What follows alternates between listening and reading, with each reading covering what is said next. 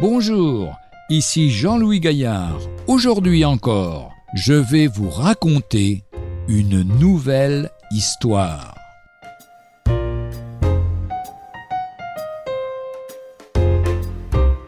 La conversion d'un enfant. J'ai eu le privilège d'avoir des parents chrétiens pratiquants, mais on ne naît pas chrétien on le devient seulement par la repentance et la foi personnelle en Jésus-Christ, le Sauveur. Je me souviens très bien que je me trouvais face à un choix capital accepter ou ne pas accepter mon Sauveur, recevoir ou ne pas recevoir le Christ vivant dans ma vie. Mais un jour béni vers mes treize ans, poussé par la grâce divine, simplement mais très sérieusement, j'ai écrit une petite lettre à ma chère maman. Je ne sais plus les détails, mais je me rappelle bien le point central que je résume ainsi.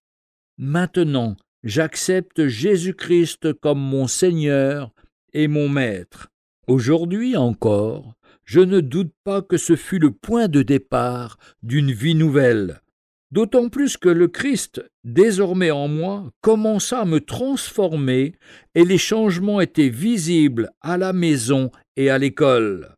Non seulement la conversion d'un enfant est possible, mais l'enfant est par son humilité, sa confiance et sa foi un exemple à suivre selon ce que le Seigneur lui-même a dit dans Matthieu chapitre 18 verset 3 Si vous ne vous convertissez pas et si vous ne devenez pas comme les petits enfants, vous n'entrerez pas dans le royaume des cieux.